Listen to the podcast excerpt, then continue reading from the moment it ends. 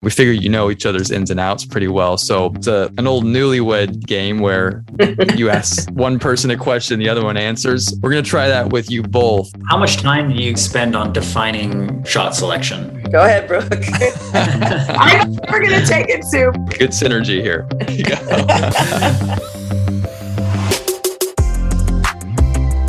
Welcome to Slapping Glass, where we explore basketball's best ideas, strategies, and coaches from around the world. Today, we're excited to welcome the head and associate head coach tandem for Florida State women's basketball, Sue Semrau and Brooke Wyckoff. The coaching duo is here today to discuss high pressure communication, consistent messaging, teaching closeouts, and we talk horns action, post play, and bad screening during a special version of start, sub, or sit. For coaches looking to both support the podcast as well as connect and learn from coaches around the world, becoming a member of SG Plus does both. Check out slappingglass.com for yearly, monthly, and staff rates to get access to thousands of hours of curated and topical X&O and leadership content. Thanks for the support, and we hope to see you there.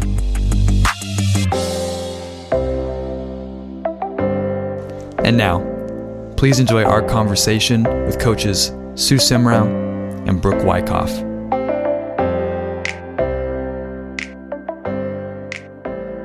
Coaches, thank you very much for making the time for us this morning. We're really excited to talk to you. Definitely our pleasure.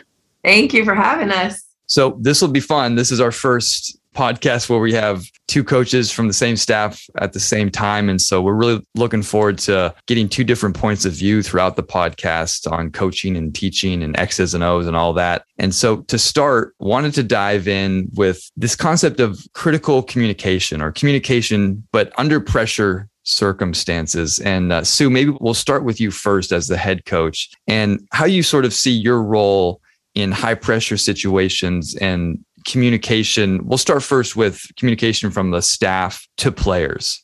You know, it's, it's interesting that you said the first time that you had two people from the same staff, and the word that really came to me was duet it's really got to be that type of communication where they complement one another. You know, you're in one city and Pat's in another and, and Brooks in one city and I'm in another. And just think of how amazing it is that we can all communicate right now. I think it all starts with the ability that we have as individuals to communicate. And communication isn't telling.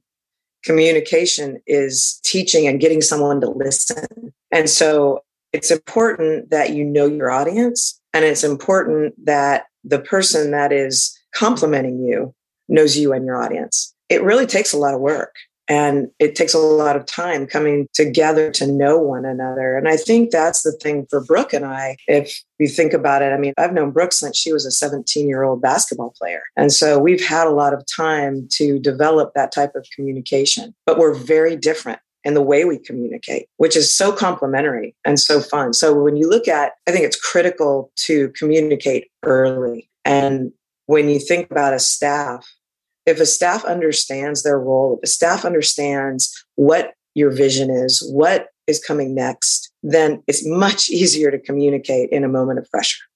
And so we work very hard to communicate early and often and to communicate not just as a big group, but as a staff, um, as individuals. And that's what it takes. Communication takes time, it takes effort, and it takes energy. And I think it's one of the most important things in leadership and in basketball that there is. Brooke, I'd love to throw it to you. Sue was just talking about how you communicate differently, the differences in your communication styles. How do you use that as an advantage as a staff? It is interesting. We are so different. The thing that is a common thread, though, and this is goes to what Sue was just talking about, is that we're talking about the same things. We have the same basic philosophy. We have the same value system of our program. And so it is nice to have those different communication styles because, as we know, like a different voice, a different way of saying something sometimes gets through better than others. So to have those different ways of speaking, and we have it with the other two uh, assistants on our staff, we all have specific personality and a way of communicating with our players that we're all saying the same thing, but it may get through in a different way or more effectively. And so, as an assistant, and it was interesting being a head coach last year, interim head coach, and how I was received and my communication style changed a little bit as a head coach. As an assistant, I know and I realize now that my words don't carry the weight that Sue's words do with the players, and that's okay. That's how it should be. Also, I'm not the end all be all, the person that everyone's looking to. So, in a sense, it gives me a little bit more freedom to maybe be harder on the players at times. They can receive me being harder on them as an assistant than the head coach not that Sue's not hard on them, but as a head coach, you have to really weigh how your words are coming across because that player is saying, wow, the head coach, the person who's deciding my playing time, the person that, you know, is ultimately responsible for how this thing goes to me is speaking to me this way. It's really nice to see that different dynamic, to understand that. And for my future as coaching and a head coach, maybe again someday, to know that. And just knowing Sue so well, I think we do a good job of playing off of each other hard and soft she's usually right. she's usually the nicer one, um, the more understanding one, the more patient one, and I've learned so much from her, and I have a lot to learn in that area from her as well. Still. I think an example when you talk about staffs and communication with the staff, well, we have an individual in our program who's been with us for a very long time and is now looking to move into a different level of his profession. And so Brooke and I went to meet with him and Brooke was just like, this is what we need to be looking at. We love you, but your standard is different and you need to do this. And, and I was like, okay, Brooke, let's go. You know, it's just, it's cool to be able to bounce those two things off one another. So on that note, I mean, it's really interesting. I guess there's always this notion of like this good cop, bad cop. And do you choose how you want to speak to them based off how your assistants are, or do you set the tone and then your assistants kind of fill in the cracks? I never look at it that way. I never make that choice. If you go through a McDonald's drive through and you've ordered a Big Mac and fries and a Coke, and you get to the drive through window and they're like, hey, you know, great to see you today. We're so excited you came to McDonald's and here's the price. And, and they give you your bag and you drive away and you're like, man, that was great. But you leave and you've got a fish sandwich, no fries, and an orange drink. You've got to make sure that you're competent in who you are. I can't choose who I am every day.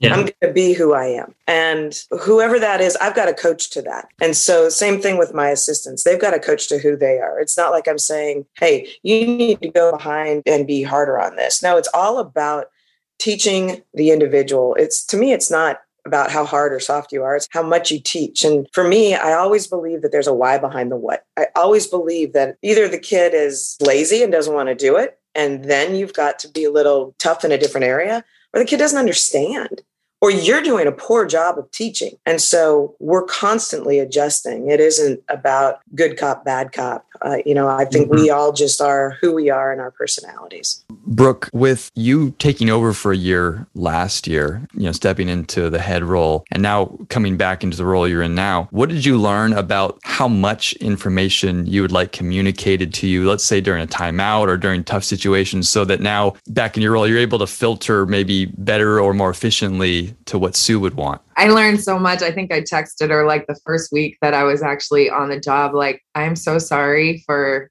the horrible assistant that I was. And thank you for your patience, your forgiveness. Uh, and thank you. And, uh, you know, so it, it is. It, it, I learned so much. And my goal this year is to be a better assistant for her, understanding what it's like to be in her shoes. And that is one thing that you have everybody looking to you to see what you want. And then you got to decide what do I need? What is most important for me? Sue is always someone that says she wants information, whether that be what we're doing recruiting wise, like what we did that day recruiting. Just let her know, you know, in timeouts. She's got a very specific way that has evolved at times, but just a very specific way of how she wants communication given to her during timeouts as a first time head coach, I was more like in the mode of I needed to be able to learn to trust my gut a lot and information overload. It was sometimes just like if I had a question, I'd go to that assistant or I'd want this specific thing, but I didn't want it coming to me all the time necessarily. And that was just because I needed to be confident in that I need to trust right. and I just need to go and do this thing. Whereas Sue has the experience of, you know, knowing who she is and that confidence and just taking that information. She's able to filter it like no other in a timeout. We're all giving her stuff, and then she goes into that timeout with the kids and is like, boom, boom, boom. Whereas I had to be thinking, okay, this is what I want to say. And maybe let me get one thing from an assistant before we go into that huddle. Quickly piggyback off of Brooke's point. So, what is the way you like the communication, or what is your process in the timeout of how you like to receive information from your assistants? Brooke said it well when we had a scouting meeting. She said, It always looks the same. Oh, we got to rebound. We got to keep them out of the paint and we got to stop them in transition. I mean, you just pick all that. But it's been this huge puzzle that you've taken all the pieces, you put them together, and then you've said, we're going to focus on this particular piece. So the information that I want is going to be focused on that key that we've studied so hard to try to figure out. If we do this, we've got a great chance to win this game. And so it's centered around that. But I don't want anybody to guess. I want it to be concise. I want it to be factual. I want it to be data driven. And then, like Brooke said, then I trust my gut and we got to go from there. Another area I think interesting on a staff is when you're trying to, especially right now, kind of preseason or early season, is helping players understand and defining roles and how the communication from the top to the bottom uh, of a staff, everybody's on the same page. Um, mm-hmm. maybe Sue, we'll, we'll start back with you on this one. How do you make sure that the player roles that you foresee for a player gets communicated all the way down the staff in the same way? Yeah, that's extremely important. Since Brooke was a player, we've established to the detail this is how many shots that we want you looking for a game. This is how many deflections that we think you should be able to get a game. This is how you make us better. Now, that role can change, but right now, this is what you've earned. And so we discuss that as a staff. So everyone is on the same page. And then it's a brutal truth when it comes down to communicating that to the players. You know, when I came back in the spring and we had the summer workouts at the end of summer, I put together a depth chart. And it's not easy for people to see this is where I see you right now. I never want to say you're not going to do this. You know, that you got to have, you've got to believe in every player that they can overcome whatever it is and move up that depth chart. They can change their role by shooting the ball better. And I think that's where the staff comes in to help them to understand the value of whatever their role is. It's my job to make sure that they know that the reason I said you can only shoot the ball four times is you're shooting at 25%. That's not best for our team. What's best for our team, though, is that you go in and you lock down you know the toughest player on the team. And if you do that then you've got this opportunity. And so the staff knowing that and making sure that we put value on those other things is important. Brooke how do you then continue to pass that information along from your role as assistants, we have position groups, and this year I work with the post players. So it's understanding what each of my post players have been assigned and helping hold them accountable to that, but also developing them and taking those hard numbers of what they need to improve on, working with them on it, but also just counseling them. You know, a lot of this job, as we all know, as coaches, is counseling and the mental aspect and psychological aspect of, you know, the journey of a player. And so helping them understand, accept that role in a one on one conversation and working within that and developing them, I think is our responsibility positionally.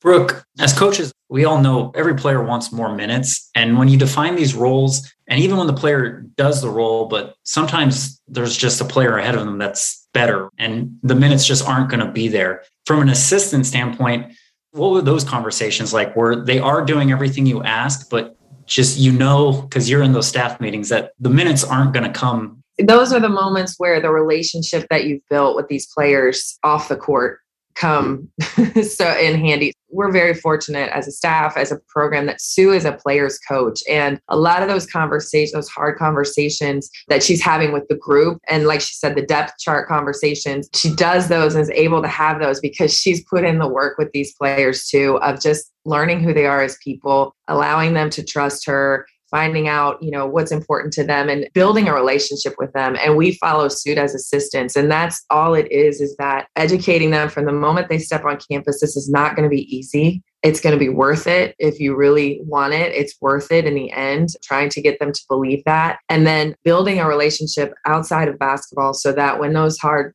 times come when they're just distraught or ready to transfer or you know i just don't understand. I've had so many players say to me you know i don't feel like i can play basketball anymore. Like they lose all confidence just because they're not playing and over and over drying those tears closed door meetings because you've built a relationship. If you don't have it then they're not going to come to you and they're listening to everybody else who's probably telling them to transfer. Right. and so you know so that's the battle that we fight uh, a lot but I think it's so interesting and so important to note that we have longevity at Florida State. And so they've been able to see those players that become the core of our program have put in that time. So, you know, we had Nicki Ekhomu, Kiah Gillespie, Naja Woolfolk, uh, three seniors who really never saw the light of day their freshman year, maybe, you know, five ten minutes. And now everything's on their shoulders. Whereas, and I tell them a lot of time, you can come here where it's going to be you're going to have to learn and make your mistakes not in front of everyone. Or you can be like Brooke. When I first took the job and we were terrible, and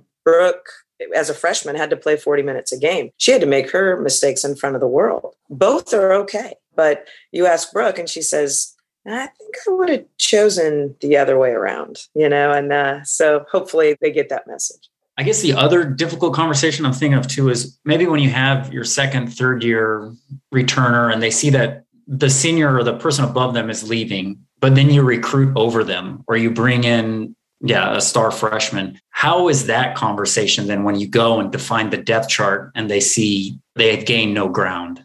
Well, right now, we're really fortunate that that really doesn't happen a lot because I believe that experience is huge. So, you know, we've got a two time Gatorade player of the year in the state of Florida that's coming in as a freshman, and she's really good she has no idea what I want yet.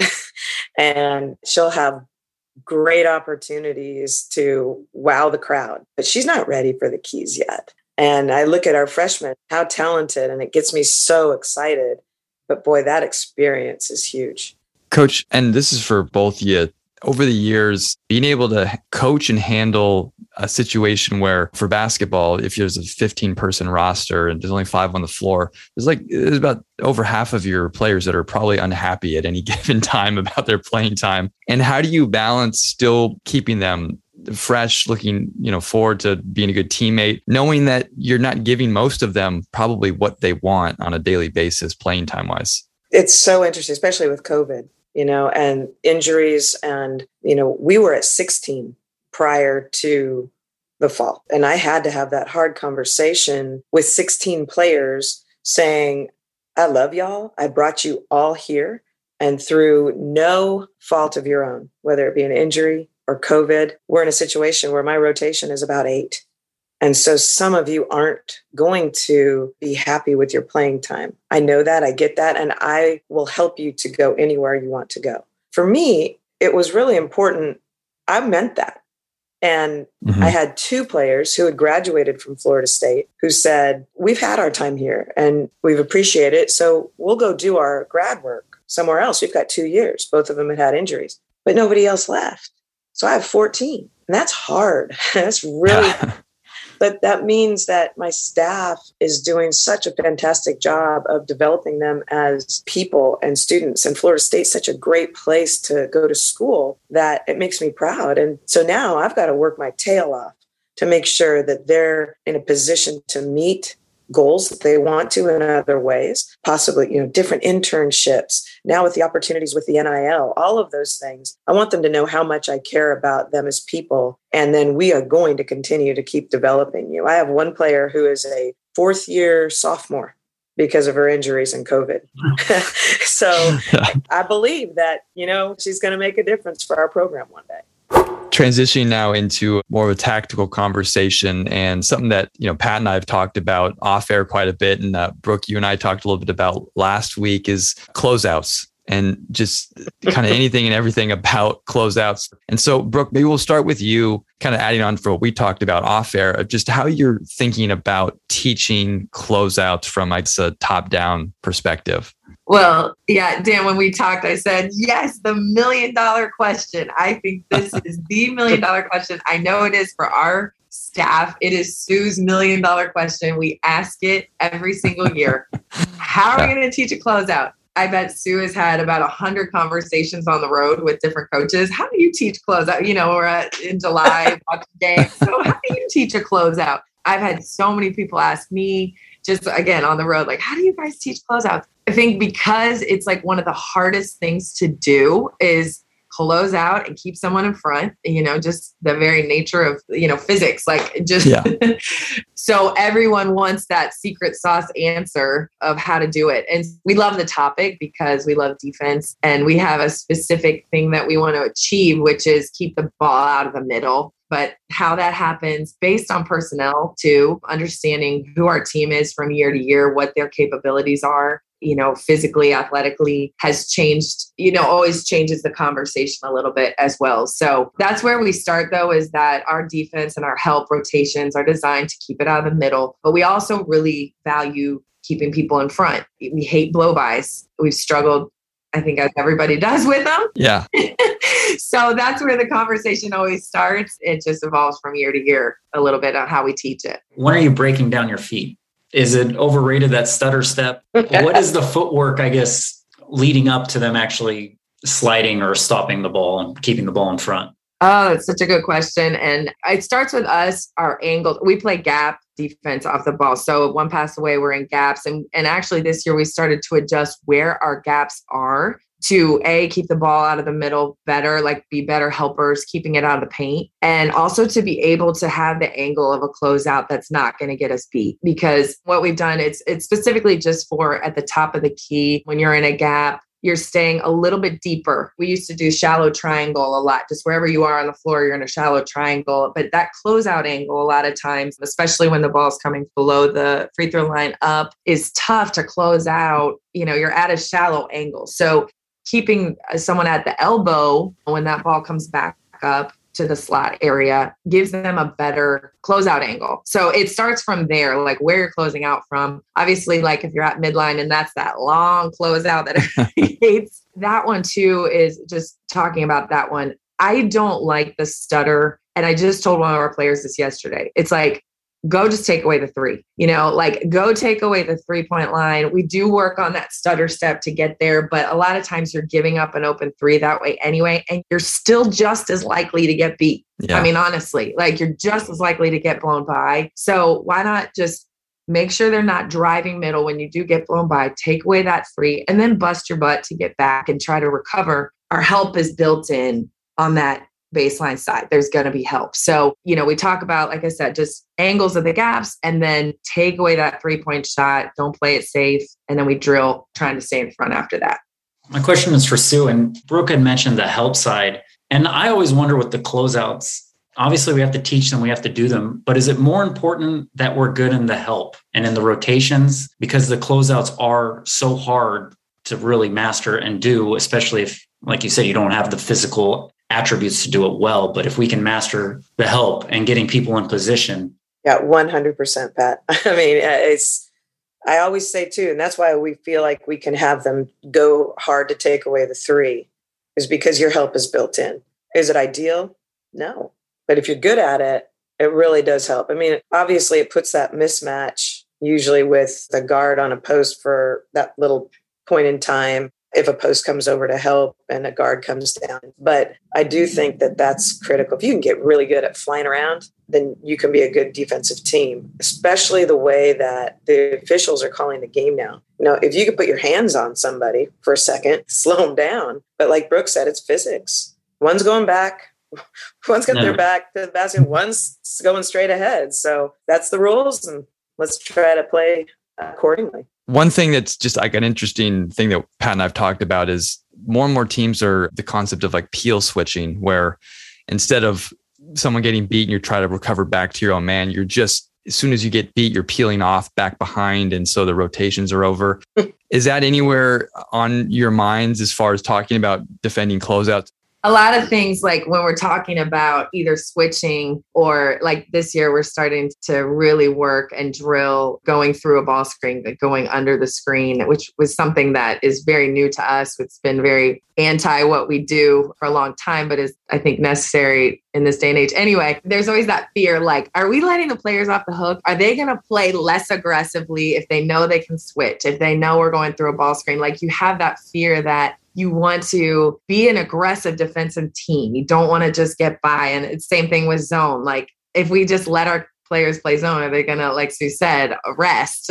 or right. And so something like the switching or you know, whatever it may be, it's like, dang, are they gonna still want to like, you know, really get after it in this? It's always a question we ask. And Brooke, going off of that, on the under, how do you build an aggression then? So it's not a lazy defense. You're going under with a purpose. Yeah, I think it's because we're explaining it that we're trying to play two on two. So guard that's got to get under. You got to work to a make the ball handler use the screen, make sure that they're not going to refuse the screen, and then be there when they come off the screen. Like be in front. We don't want our post player to have to help and plug a long time there at all and allow that ball handler to get downhill. So it is work. I mean, we're asking them be up, pressuring the ball. Now, when you hear screen, get off, make sure they don't use yeah. the, the, screen, get through and be ready to guard again. Yeah, like my hesitation of like, oh, it, it feels like just like kind of a cop out defense or whatever. As we've started to teach it more, they're seeing it's not easy and they're on an island and they've got to, you know, make sure that, okay, I've got through the screen. I still have to, this guard may be reattacking yeah. already or coming off the rescreen. I got to be on. When great shoot the corners, I mean, and you're working between the lane lines, I mean, with a ball screen. Wow, that's hard.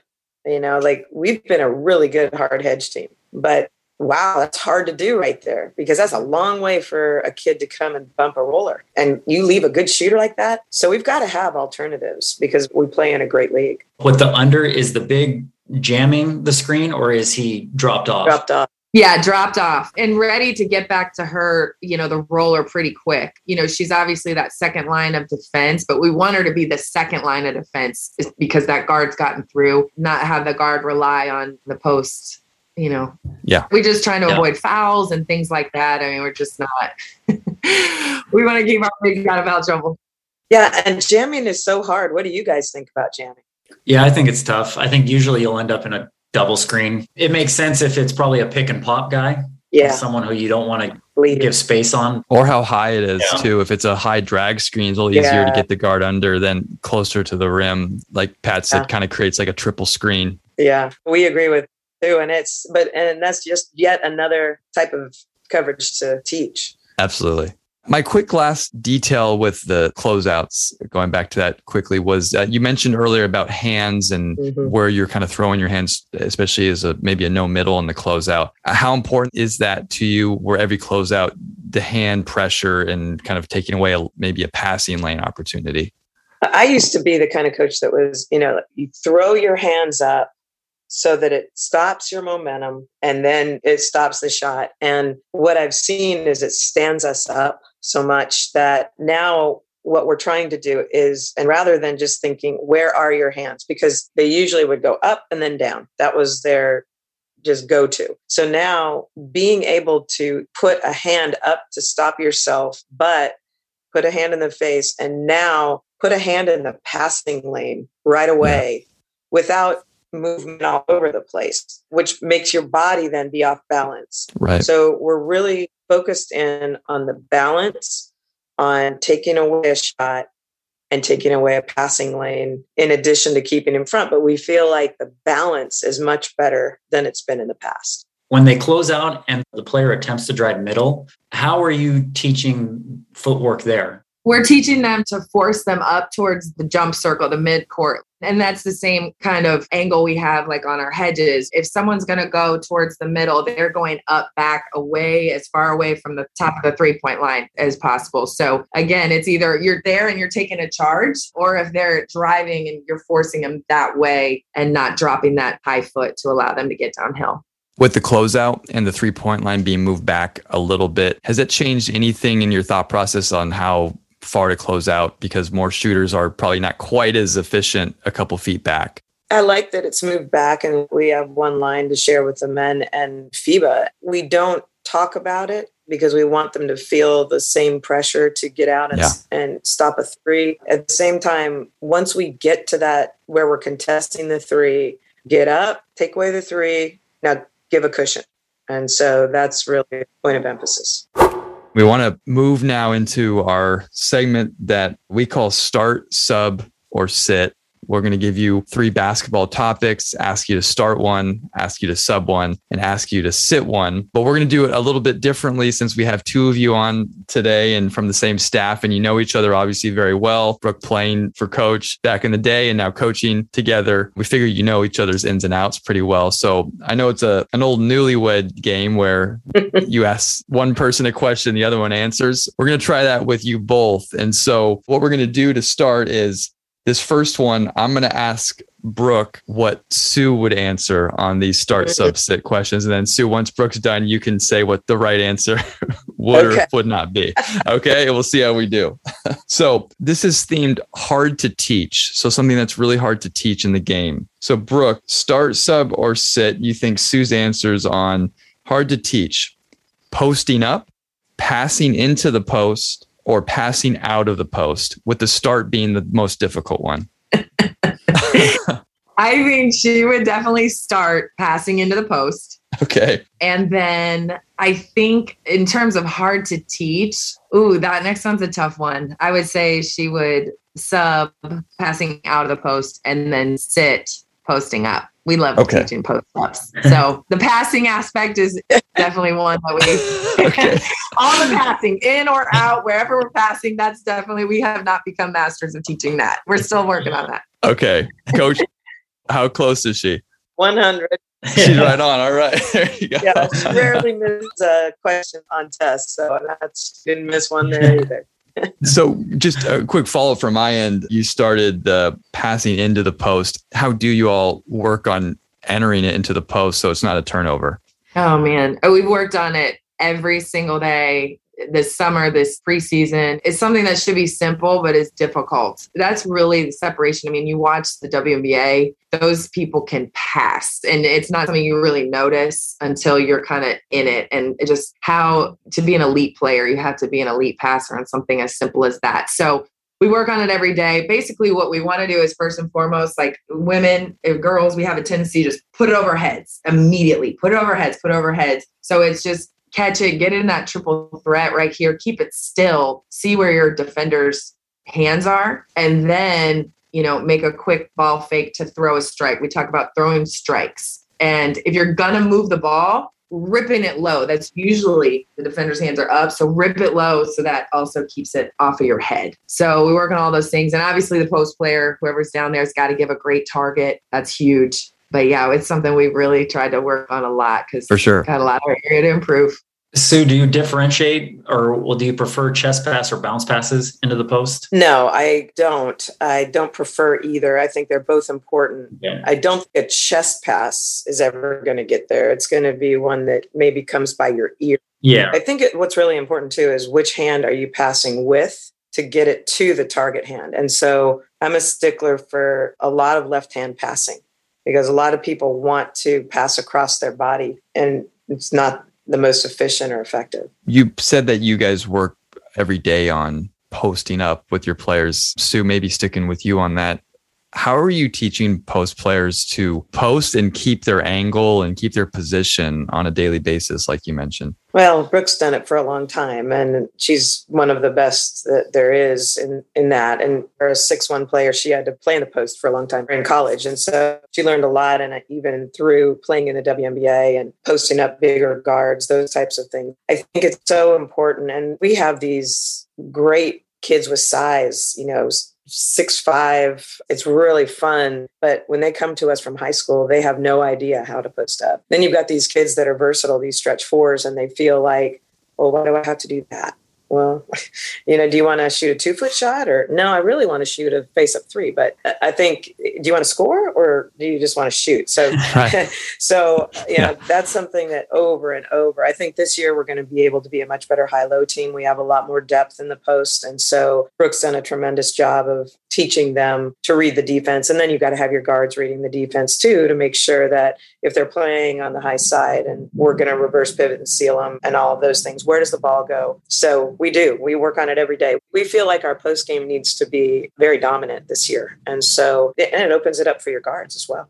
On that thread, the high low pass, what are you teaching there? Depends on, again, is it a duck in? Is it a reverse seal? Where's the help? Yeah, let's say it's the seal. The re- reverse seal? Yeah. Yeah. So if we've gotten the help out of there, then we're going to put it high. Okay. And we're going to put towards the rim. Okay. Toward, yeah. Is there any target you're telling them just towards the rim? Yeah, wouldn't you say, Brooke? Yeah, there's two. Well, and I get really specific about where is the ball. So I hate the reverse seal, like creating that space where the defender has her hand high in front. If we've got the ball at the absolute top of the key, the trail, I do not want that. That pass for us rarely gets yeah. there. If we're flashing to the high post, like to the nail, mm-hmm. we want that pass because now we can make that. There's that space the proper spacing. So when we do have the ball at the trail, what we're working on with our posts is that you're trying to seal in such a way that reverse seal where you're building a wall with your arms. So basically, you know, if you're on the right side, if you're on the right block, and you're reverse sealing, your left arm is so important. You're not just holding your defender off at the waist, like you're trying to create like goalposts with your mm-hmm. chest completely to the opposite sideline and your defender's completely on your back. That pass. I will be okay with because the defender doesn't have her arm up over. I've battled her to get her behind me, and now a pass can come anywhere and I can go get it with two hands. It's really the idea of like when we're on the post too, you know, when the ball's on the wing, it's like we want to hold somebody off that's three quartering and have our hand to the rim. Well, we can't see you. You got to get 10 toes towards the ball create that and now your hand isn't towards the rim. Like now we can see your chest a little bit and see your hand yeah. and lead you somewhere. And you still have space to go get it and you have open layup. So it's that 10 toes chest to the ball type of idea even in the high low situation when the ball's at the trail. Okay. Okay. Makes sense. All right pat what do you think? Next one? My next one. So i'm asking sue for Brooke's answer. Sue what do you think brooke would say? We're going to give you it's a horns play and actions to run with the big who popped or the big that didn't roll. So would Brooke want the big to pin away, to run a second side action, to throw it to them for a handoff, a DHO on the second side, or to follow the point guard for a second pick and roll on the side? She likes those.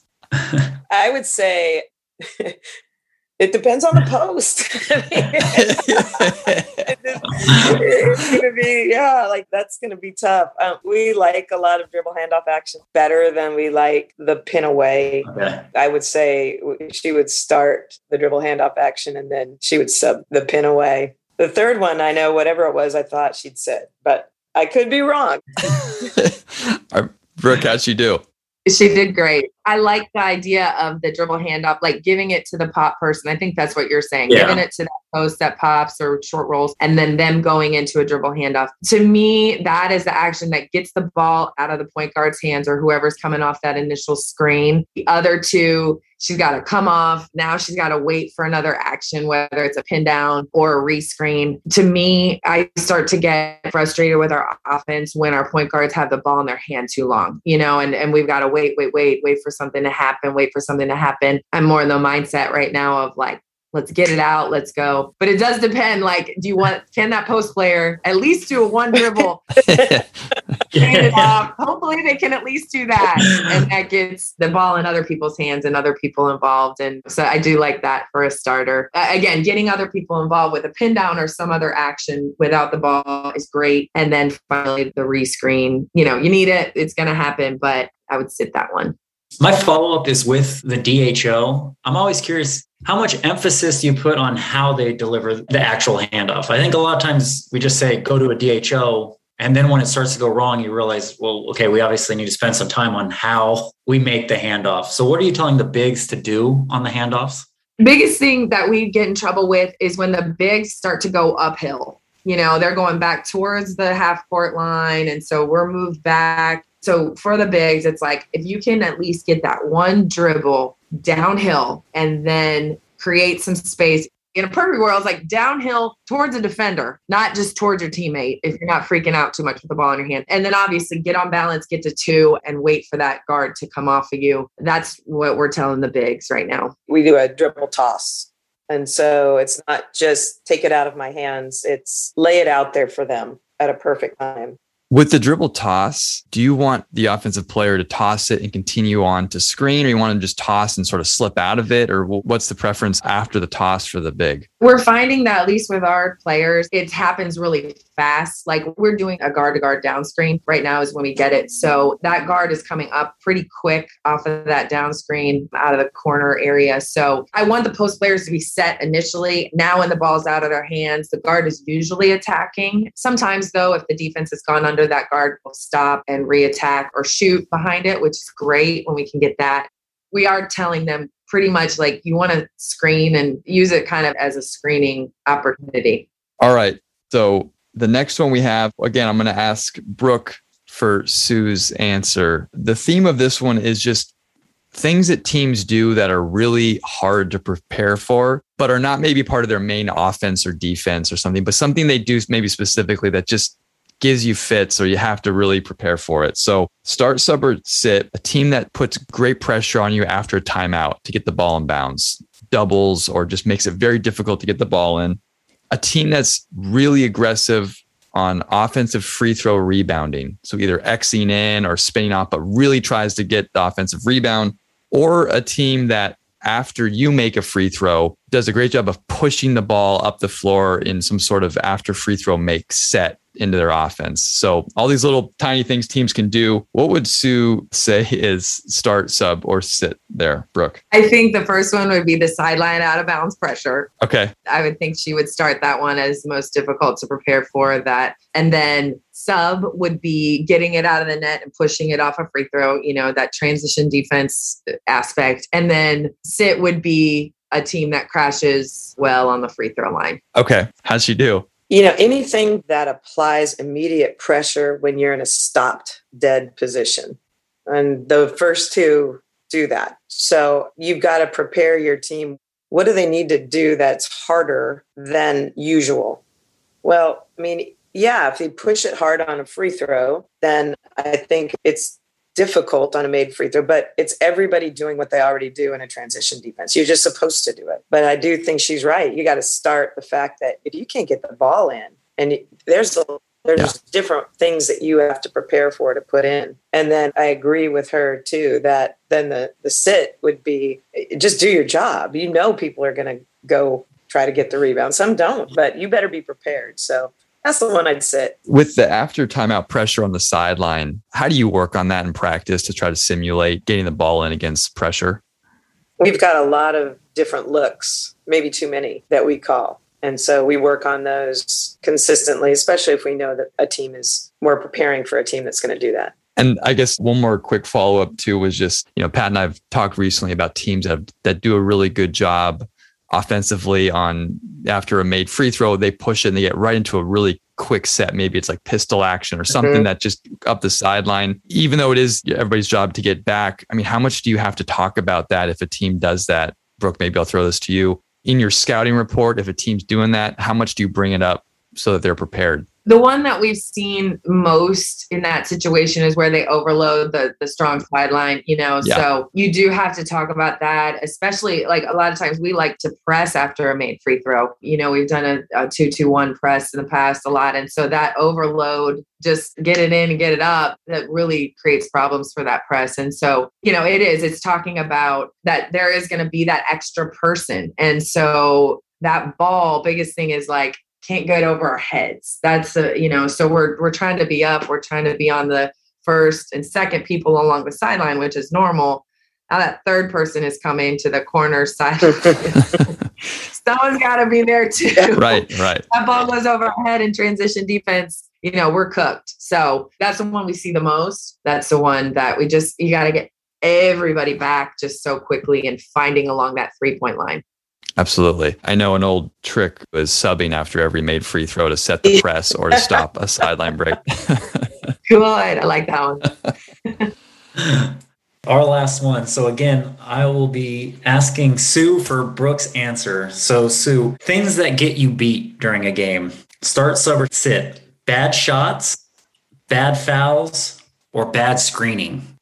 Well, I think she would say bad shots because that occurs more often within the course of the game. So that's going to get you beat. I think, I mean, we talk about bad fouls, but I'm going to have to say bad screening because if we can't get open looks because we just don't get bodies and we don't care, we don't get great angles, I'm going to say that would be her sub. And I'm going to say, yeah, it's, it's bad to foul, but just don't be stupid. So I'm going to say she'd sit that. okay. All right, Brooke. the first one definitely bad shots. That's a given. I would say, and I think I'm just traumatized, and, and so you'll know what I'm talking about. Like we've got some post players that are a little foul prone, and uh, we got to keep them on the floor to be a good team. So I would say right now, those I'm just thinking, of, you know, one particular case in jet, like in particular, like those bad fouls kill us and have really hurt us. And especially, I can think of several times, you know, last year that it, we were really at a disadvantage when a particular player was, you know, had some bad fouls. So I do think, you know, the bad screening, you know, Pat, that's a great question. Just that's everything. If you can't do that, whether it's off the ball, on the ball, you're relying on some to have really, really good players that can yeah. just make plays. And, you know, that's tough in a league like the ACC. You know, everybody's really good.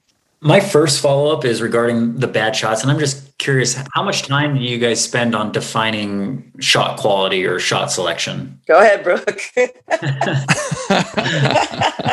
I know you were going to take it, Sue, because Sue is so great at defining it like you said pat like just being really specific with players on like we talked about at the beginning that role meeting uh, when we talk to them about it it's what is a good shot for you and what is a bad shot? And that's different obviously for every single person and we really use numbers. We stat every practice and we use those those hard numbers just to say you know sorry you know this time in the shot clock and whether it's open or not it's not a good shot right now. And explaining to each player why it's different for each of them. We talk about that as a group. Just using numbers and being real then it's on the player and to back up you know data driven just explanations. Within those conversations and i guess with some of your better players are you more lenient in allowing them to take some poorer shots to find their rhythms yeah, I think so. I think, you know, Kelly does a, a, nice job over at Oregon with giving his kid red, yellow, and green lights within their practice time and drills and all of that. We looked at some of that and it was good to a point. I think there are kids that you have to give them that opportunity to get in the rhythm. And that's our job is to put them in a position to get them the best shot that they can get. I think bad shots are never good shots. I mean, even if they're trying to mm-hmm. get the ball out of their hands into a rhythm. So misses, yeah, to get in, but not really bad shots. Well, both of you are off start sub sit hot seat. That was a lot of fun. Thank you for going through that with the newlywed game. Um, good synergy here. so we've got one closing question for you both, and we'll let you both have time to take it separately. Um, but before we do, thank you both very much for making the time this morning. I know your schedules are very busy, and so thank you for carving out the time for us. We've had a blast. So thanks. Yeah, thank you. No, thank you guys. You guys are busy too, so we we appreciate it. Thank you a question for you both. And Brooke, we'll start with you, and then Sue will ask the same question right after. You know, last year was an interesting year for you both, with Brooke, you taking over for a season, and Sue, you taking a step back for a season. And I'm interested, Brooke, first with you, of what you learned most about last year moving from an assistant to a head coach that you're taking with you now. Well, first of all, I learned, like I said earlier, how to be a better assistant coach or what that should look like. Finally, being in those shoes. And it is, you can judge and have ideas and you know speculate all you want from an assistant role. It's just not the same and i know we hear that over and over again. I think the most valuable lesson was how i can be what an assistant coach should be which is a support to the head coach. As an assistant it's not about you know what you can teach the players. It's not about you. It's about the program and that starts with the head coach. So being that support and knowing what that needs to feel like. And that was huge. And then also that how fun it is to be standing up and coaching a game. It was almost like I was a player again. Like you are in it. It's a lot of pressure to be a head coach for sure, but it is fun. You know, when game time comes, I mean, that clock starts and like you're in it just like a player almost. you're in a nicer outfit and, but you still sweat. I mean, I, I, I, was always like, Sue, Sue would always come in halftime like, oh my God, I'm so hot. I'm like, I'm not, it's not hot out there, you know? And I did the same thing in halftime. Man, I'm sweating like crazy because you're like playing the game. It is fun you know, and a way that it's not as an assistant. So those are two things that really just stood out to me um, among many, but it was a great opportunity. I'm so thankful that Sue in Florida State trusted me with the spot for a little bit. Absolutely. And very well said, Brooke. And Sue, to you now, you had an opportunity to take a step back for a year to obviously take a sabbatical and help with some family things. But what did you learn, you know, taking a step away and now coming back? I'm still learning honestly. I had an amazing opportunity to do that, the university giving me that opportunity to take the time away. And then, even in my re entry into the atmosphere, trying to really realize all of Brooks' value as a head coach and how do I, I love to put coaches in a position where they are ready for the next step. And so you know, with Brooke being so faithful to come back another year, how do I continue to put her in a position where she can even learn more and maybe sit down half the game and let her stand up have fun and sweat the other half?